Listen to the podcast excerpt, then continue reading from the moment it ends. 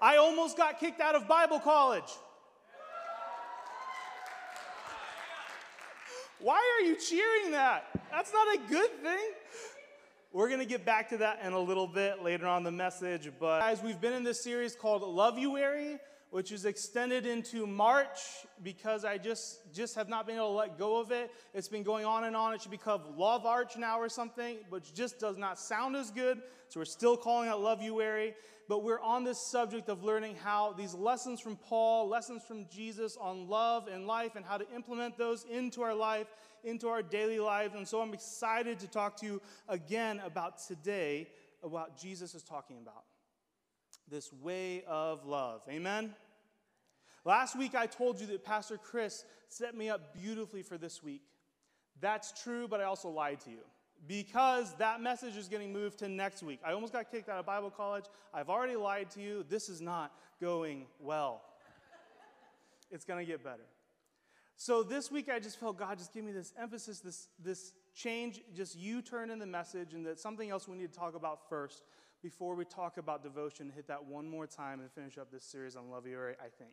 And so we'll hit that next week. But today we're going to be going to Luke chapter 10. So if you have your Bible, whether physical or electronic, go ahead and pull that up. Luke chapter 10. Luke chapter 10. And we're going to start with, we're going to read 25 through 27. I'm reading out of the NLT today, just so you know.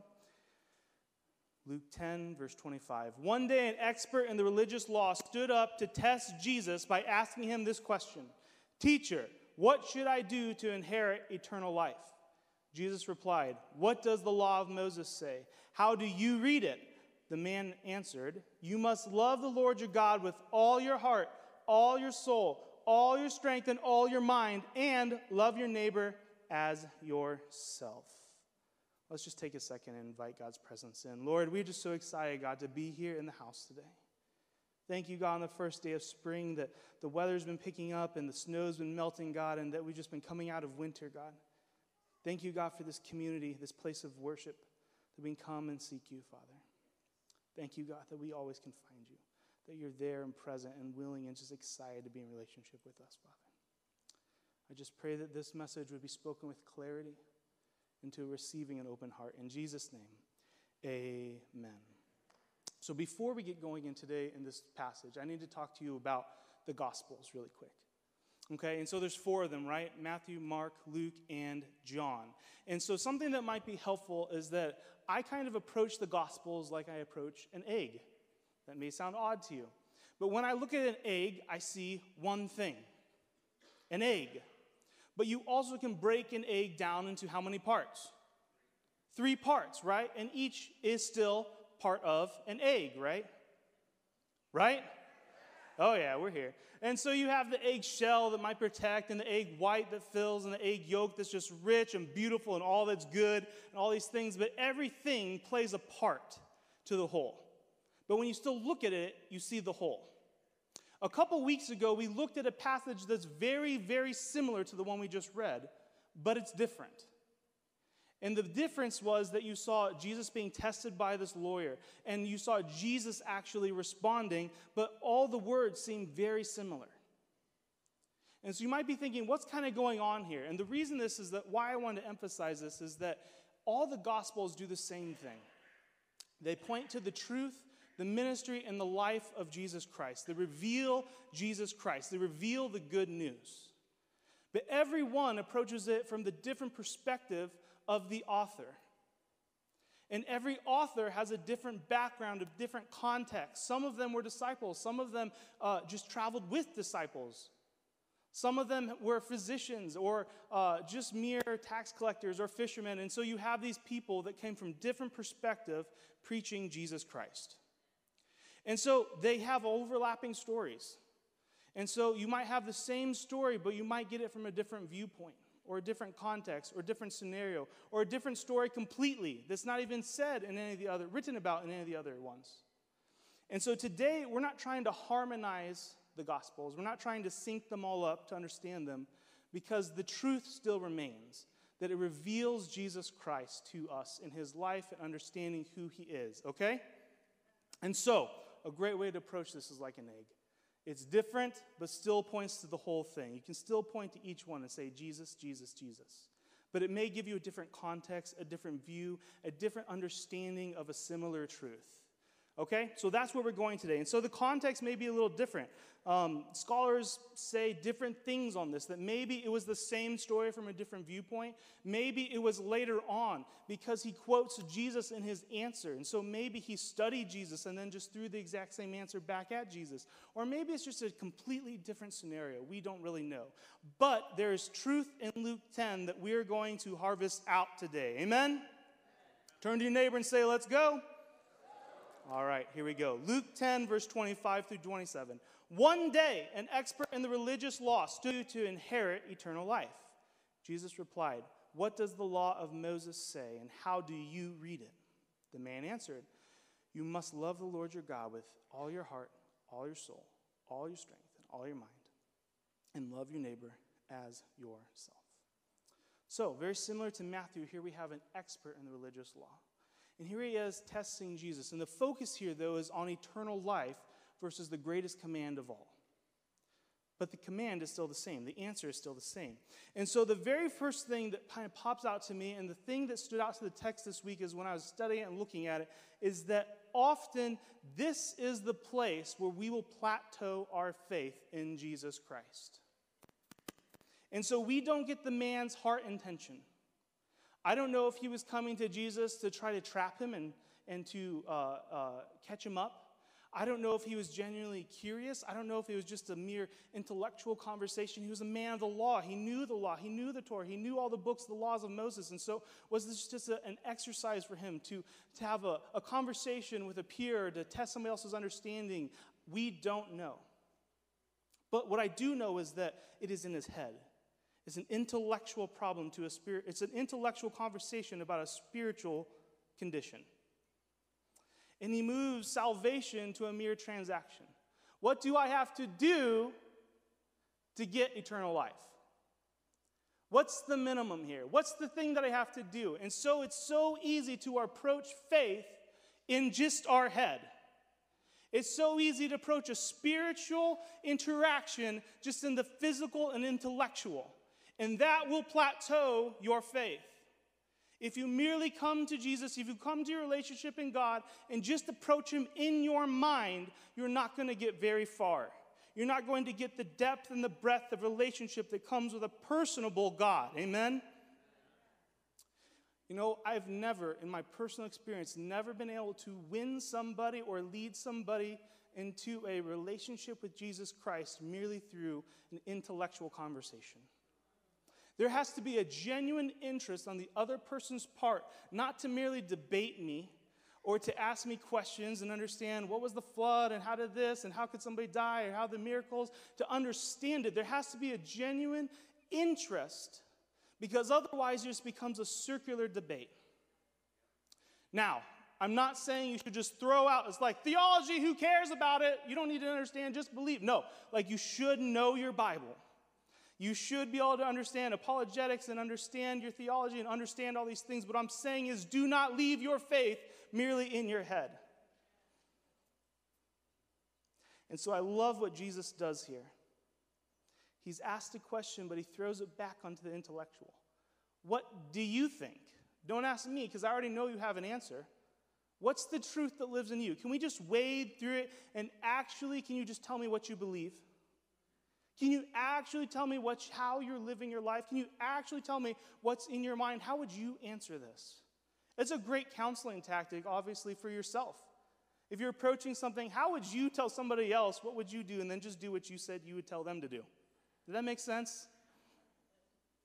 So, what do you think? And he answers well. We know this because he says the very exact same thing that Jesus says in Matthew 22. You can't get much better than repeating what Jesus says.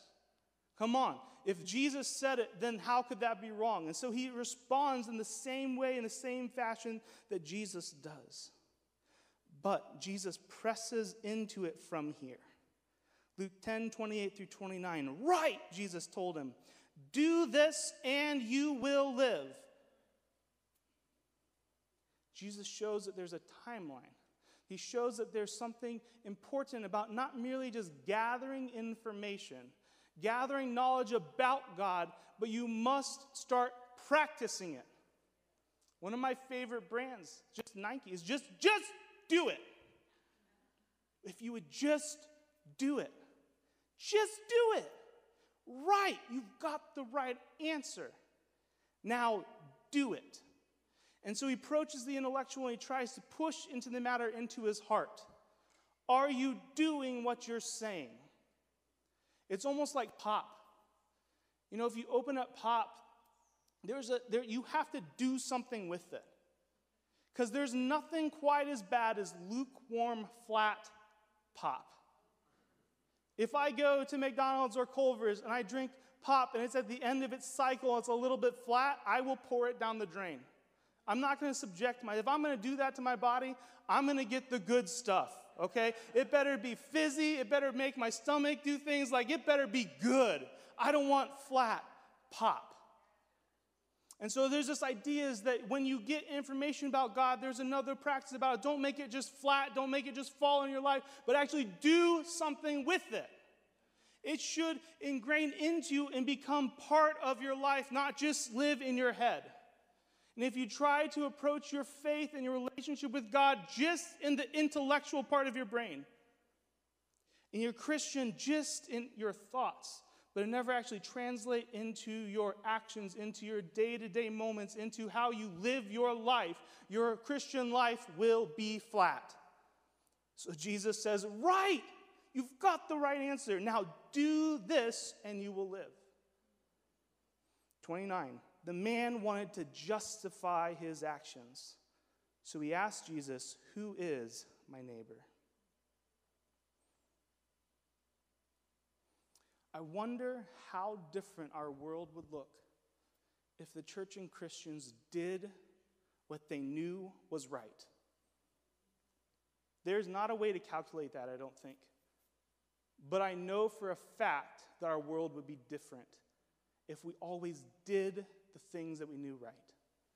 If we didn't merely just ask questions and try to make ourselves feel better and knew the bare minimum, if we actually did the things that have been ingrained into us time, year after year, again and again, since childhood, since Sunday school, if we did the things, life would look so different. The gospel is not an overly complicated thing. The law of God is not overly complicated. Jesus summarizes it into two statements love God with everything you have, and then love your neighbor too. And everything else is wrapped up in those two commands. Yet it's so easy to fall in this pitfall of trying to understand our faith or explain it away and synchronize it and make unity between it. And just, if you just have the faith and start doing the right thing, the next thing will pop up and you'll know where to go.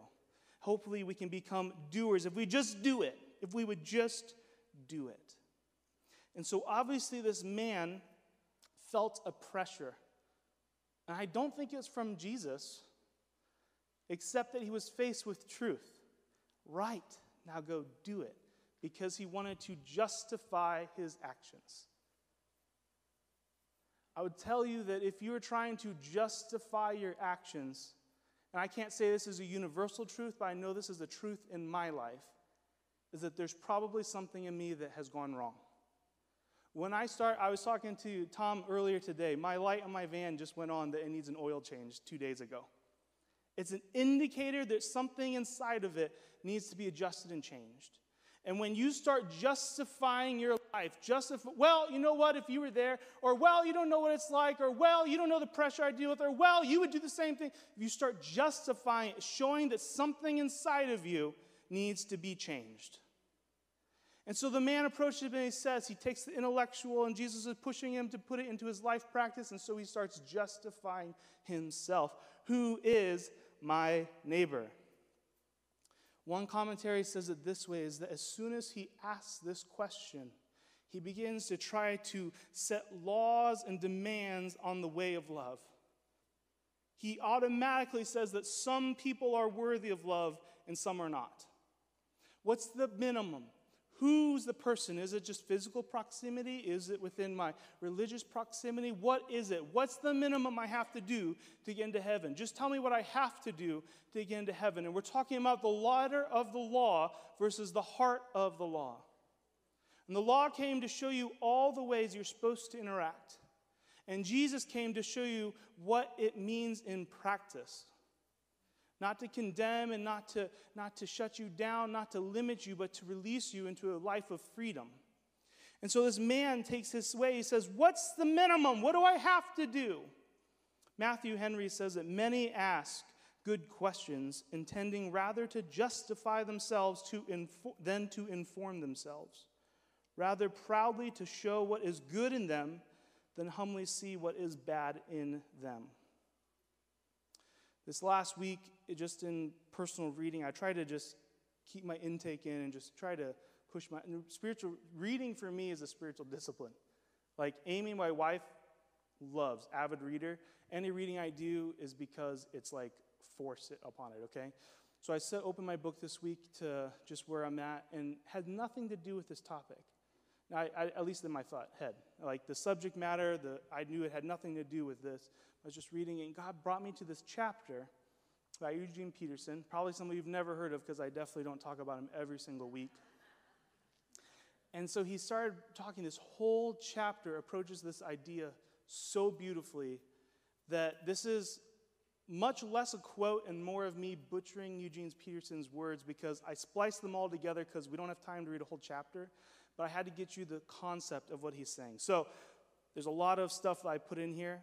But this is the heart of what this chapter is talking about. This is Eugene Peterson. He says, There have been ways, there have always been ways to a considerable number of people who are fascinated by the intellectual challenges posted by the Bible. If you have a curious mind and like to use it in demanding ways, you can hardly do better than become a scholar of Holy Scripture. There are others who come to the Bible with a moral practical a more practical bent they want to live well, have their children and neighbors live well. They know that the Bible provides sound counsel, provides trustworthy directions for getting on in the world, which is probably assumed to involve becoming healthy, wealthy, and wise. Of course, there are always a considerable number of people who read the Bible for what is often called inspiration. There's so many beautiful and comforting passages in the Bible. When we are lonely or in grief or wanting some words that get us out of the humdrum. What is a better place than the Bible? It is entirely possible to come to the Bible in total sincerity, responding to the intellectual challenge it gives, or for the moral guidance it offers, or for spiritual uplift it provides, and not in any way have to deal with a personally revealing God who has personal designs on you. To put it bluntly, not everyone who gets interested in the Bible and even gets excited about the Bible wants to get involved with God. You know, I, as a child of the 90s, I was raised to believe that quicksand was going to be a major threatening life event every day. Every person, every show that I watched, it was like up there with finances, anvils dropping on your head, and quicksand. I was raised to believe that it was going to be a daily problem as an adult that I'd have to go through. And I believe that approaching God as a mere way to comfort, as a mere way to gain knowledge, as a mere way to just improve your life with its morals and, uh, and, and wisdom, wise insights, is a way to just stick you in quicksand. To create this bog that just sinks you down instead of actually living a life with a God that wants is relational and wants to be in your life. He's not merely just knowledge, he's personable and he wants to know you. And Jesus is interacting with this man, trying to get it just out of his head, but into his life. You have the right answer, but now just go and live it. Don't just merely know it. But the lawyer tries to create processes and systems to justify when and how he should love. And Jesus is trying to break him past that. In your own studies, I would encourage you to go to Romans 7 and just read through Romans 7 for a, better understanding, a more in depth understanding of what the law is and how Jesus and the law interact with each other and how sin hijacked it. It's, it's just so good for what we're talking about today, but we don't have time to go there. So moving on to verse 30, Jesus starts begins teaching this man on love. Who is my neighbor? Verse 30. Jesus replies with a story. A Jewish man was traveling from Jerusalem down to Jericho. He was attacked by bandits. They stripped him of his clothes, beat him up, left him half dead beside the road. Verse 31 By chance, a priest came along. But when he saw the man lying there, he crossed to the other side of the road and passed him by. A temple assistant walked over and looked at him lying there, but he also passed by on the other side. Verse 33 Then a despised Samaritan came along. When he saw the man, he felt compassion for him. Going over to him, the Samaritan soothed his wounds with olive oil and wine and bandaged them.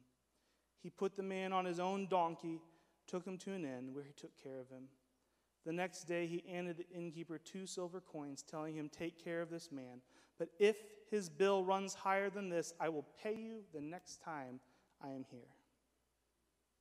There's a couple of things that are obvious that just kind of stick off the page. Is that the first is that Jesus uses these characters very purposefully. He takes the one that's paid vocationally to be an agent of love, the priest.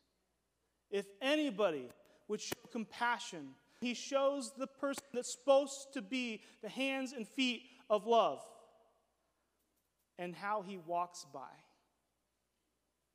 And then he shows the Levite, the temple assistant. And this is the nation that was set apart to take care of the temple and to become priests. And so, if there's anybody, if surely the priests failed, surely the Levites would stop and interact and help and be merciful. And yet, you see the Levite look and then walk by on the other side. And honestly, I think maybe a lot of us fall into a place, I know in my own life, where it's not direct and blatant sin, but it's just easier for me to turn a blind eye than actually to jump in. You know what? He looks dead. He's probably dead. I'm just going to cross over here and just not care. And it's so much easier to walk by the car in the ditch or the mom that's trying to struggle and get all her kids and groceries into the car to in the door, or to see that neighbor that's struggling to get the piano in their house, or whatever it is that we just turn a blind eye to. But it's so much easier to just cross the road and to just turn a blind eye, and out of the coldness and the callousness of our heart, to trick ourselves, to justify our actions, to saying, they've probably got AAA. They've probably, somebody else has probably already called. I'm too busy to stop. Somebody else will come along. By chance, somebody else will come along. And so Jesus uses a despised Samaritan. He's very picky in who he chooses here. And so to I don't we don't have time to go into super depth here, but the, the relationship between Jews and Samaritans was terrible.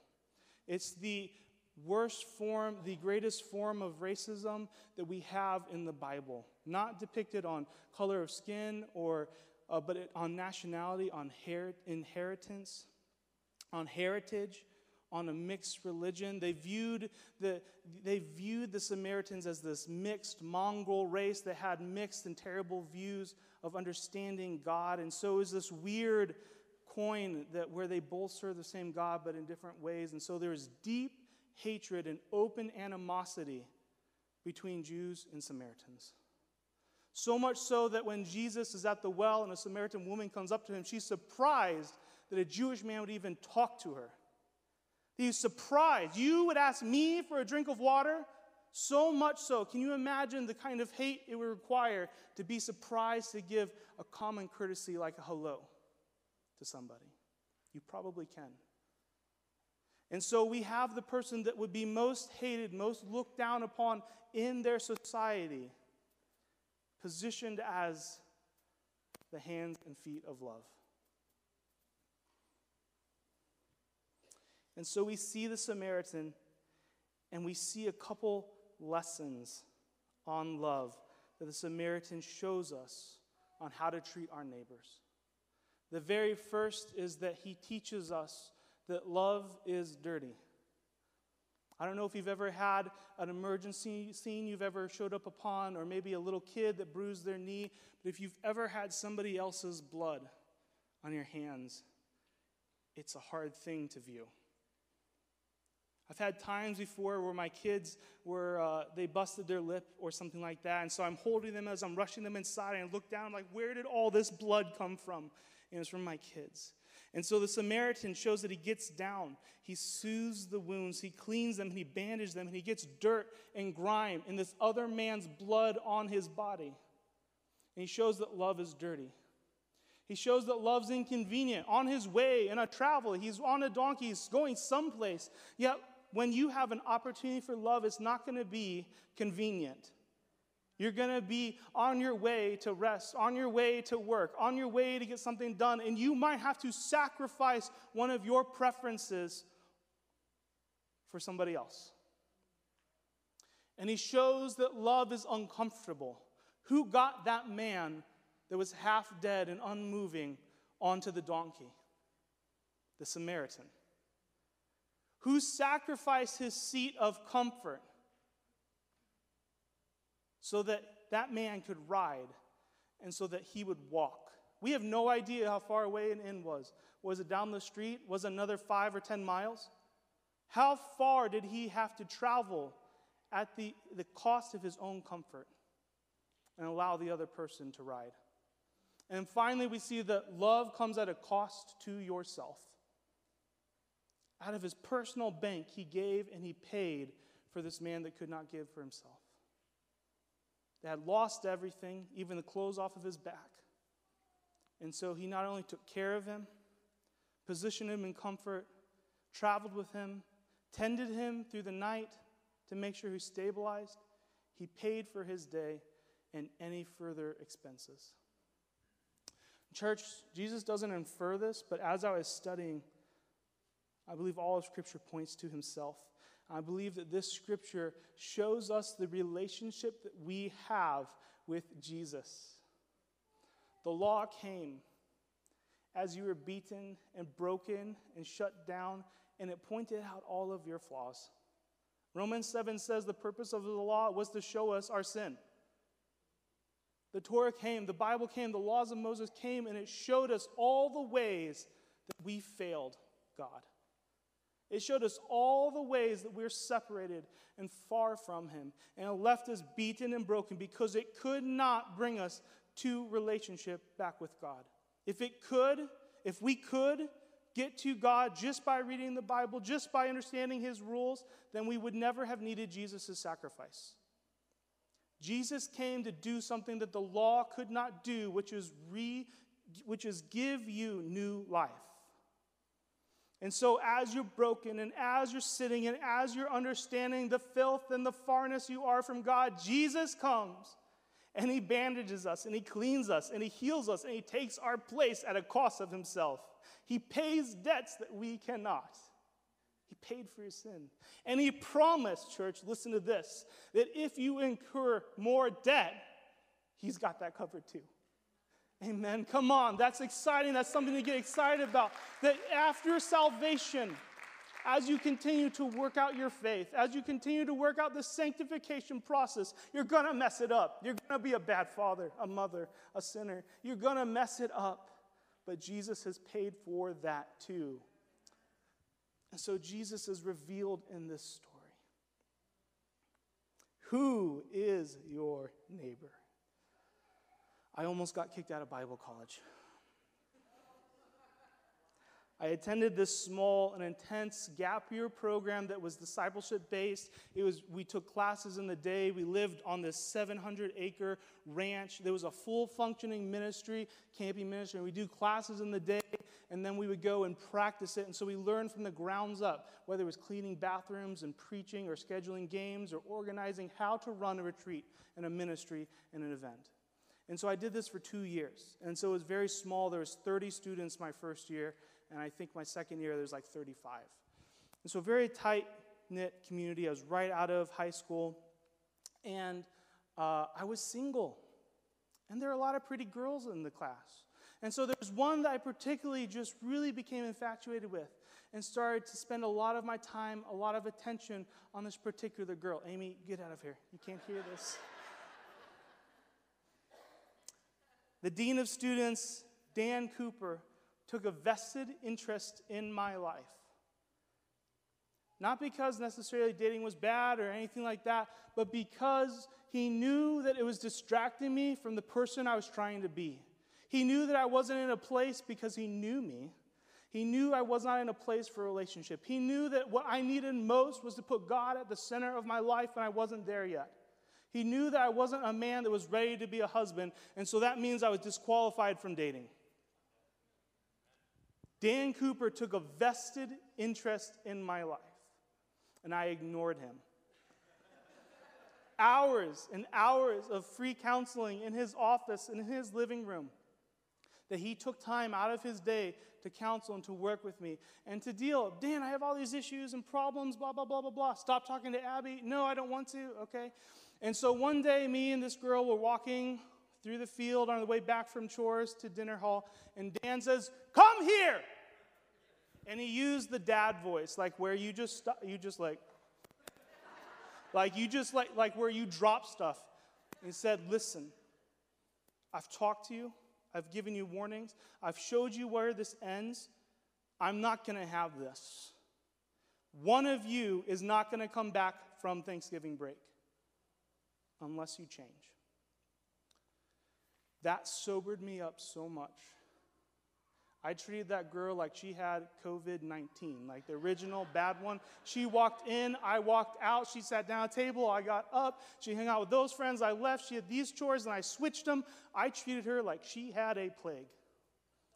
And it was the thing I needed. But you know how easy it would be for Dan Cooper to be like, ah, idiot, stupid. Like he's like, he's after this girl, and he can just turn a blind eye. You know how much drama relationships cause? You know how hard it is to work with a teenager who's young and in love and like, I just want, this is the best, I can't imagine somebody else better, and just infatuated? But Dan Cooper chose to wade into my life. He chose to take responsibility for my life. And I 100% attribute where I am today to Dan Cooper taking a vested interest in my life, so much so that he'd hug me and bandage me up to kick me in the butt.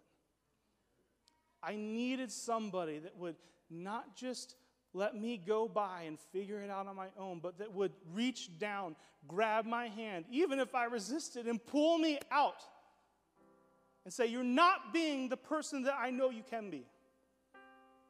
You're not being the man that I know you can be. This thing is good in its time, but is distracting you from who you're supposed to be right now. You need to prioritize and change your focus. Church, Ephesians 4 17 through 19 says, With the Lord's authority I say this live no longer as the Gentiles do, for they are hopelessly confused. Their minds are full of darkness. They wander far from the life God gives because they've closed their minds, hardened their hearts against them.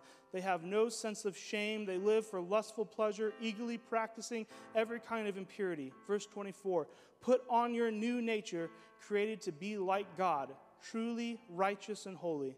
Stop telling lies. Let us tell our neighbors the truth, for we are all parts of the same body. Church, there are so many people. As Pastor Joe says, the need is great, the workers are few.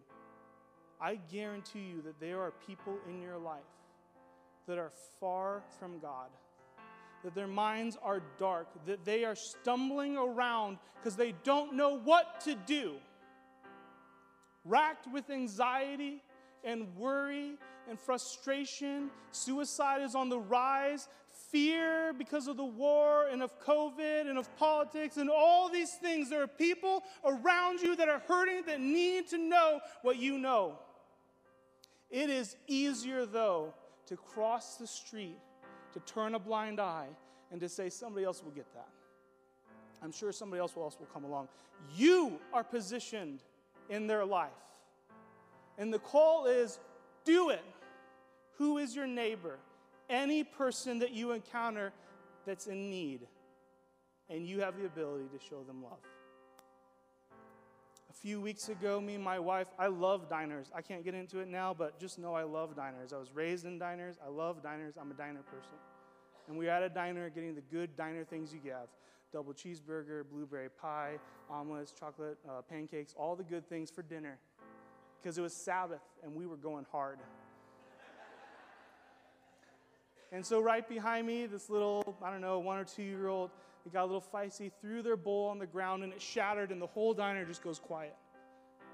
And I just felt I was that kind of thing where I wanted to get up and do, but I was like, I don't know where the brooms are. And I said, but she needs, uh, but I don't, the waitresses are on the way. And I just felt this tension because I wanted to do something, but I didn't know what to do. I even said, Amy, what should I do? And like by that time, the waitresses had come and cleaned it all up. Maybe you know somebody in your life that is struggling. Maybe you know somebody, your neighbor, your friend, your coworker, the people at school or college or your whatever family member, you know somebody, but you have this tension of, I don't know what to do. I'm not most eloquent with words, or I don't know how to explain the Bible, or they're a proclaimed atheist and they're going to ask me questions that I'm going to look dumb or in another person's life. You have three opportunities in your life where you're more likely to get a yes to an invitation to church Easter, Christmas, and your baptism. When you invite somebody to those three times, you're more likely to get a yes than any time of the year. I'm expecting this house to be filled on Easter, and then I'm expecting it to be about normal the week after because people will come to church because they feel like they're supposed to. But what if there's somebody in your life that needs a touch and needs to hear about a loving Savior? They feel beaten and broken and lying down on the side of the road, bleeding out because anybody see me. I don't know what to do. We've created just very simple invite cards for you today. You can get them at Stonehaven on the black table. There's just, they're bundled up in three, four, five sets of five, whatever. Take a set. Pray about it. God, I don't know. I don't have three, five people in my life. Ask God to bring five people in your life to invite to Easter service. And here's the heart, in case you are questioning my motives. I'm not trying to fill the house just to fill the house, to have a large tithe, or to have a full house on Easter. My heart is that you will most likely get a yes to Easter service. And I will tell you, spoiler alert, Easter service message is going to be about a loving Savior named Jesus Christ and how to have a relationship with Him. Why? Because you're going to be able to bring people in that normally wouldn't come to church and they need to know about God, they need to know about Jesus, they need to know how to bridge the gap between where I'm at right now into a loving relationship with the Father that says you're more there's more to your life. There's more. It doesn't just stop here, there's more. And so I'm so excited to fill the house, to spread the message, the good news. Mark 1. I have to bring this up again. Mark 1 1 says, This is the good news about Jesus, the Messiah, the Son of God. We have good news. We have the best news available. You could tell me I've won a million dollars, but it shows nothing in comparison to eternal life. You could tell me I have financial security or security in my perfect relationship, perfect children, but those things end in this life. How do I gain eternal life? Love God with everything you have, love your neighbor as yourself. Church, we must be inviters, we must be bringers, the call is to be a doer and not only a seer, to take the faith we have in our head and to let it express itself out into our daily life and into our local community. My prayer for us this season is that we would be an inviting and a bringing church. Amen. Our team will come forward. Uh, John McGilvery is going to come forward because we have to move right from this into our annual business meeting. But as after John dismisses you, The prayer team is available. And so, in the hustle and bustle, feel free to come up. If you have something in your life you'd ask prayer for, I'll stick around the front. If, front. if you come up for prayer, come up to me. But, church, let's bow in prayer before John dismisses us. Father God, this is a message, Father, and a passage that we've pre- I've preached from this pulpit, God, multiple times in the years I've lived here, Father God. But it's so hard, God. It's so easy, God, to get stuck in our head, God, to know the right answer and to not be doers of it, Father. I pray for two things right now, God. Lord, I pray that you would start bringing the broken faces to our mind. Who in our life, God? Who in our life, God, needs a touch of your love? Lord, as those faces settle in, God, I pray for a boldness to come out of us, God. And if not a boldness, God, a resolve to be an inviter. Lord, I pray right now that we would position ourselves, God, to not walk by, but to bend a knee and to interact with the broken people around us, Father. I pray, God, that we are vessels, that we are hands and feet of your love and mercy. In Jesus' name, amen.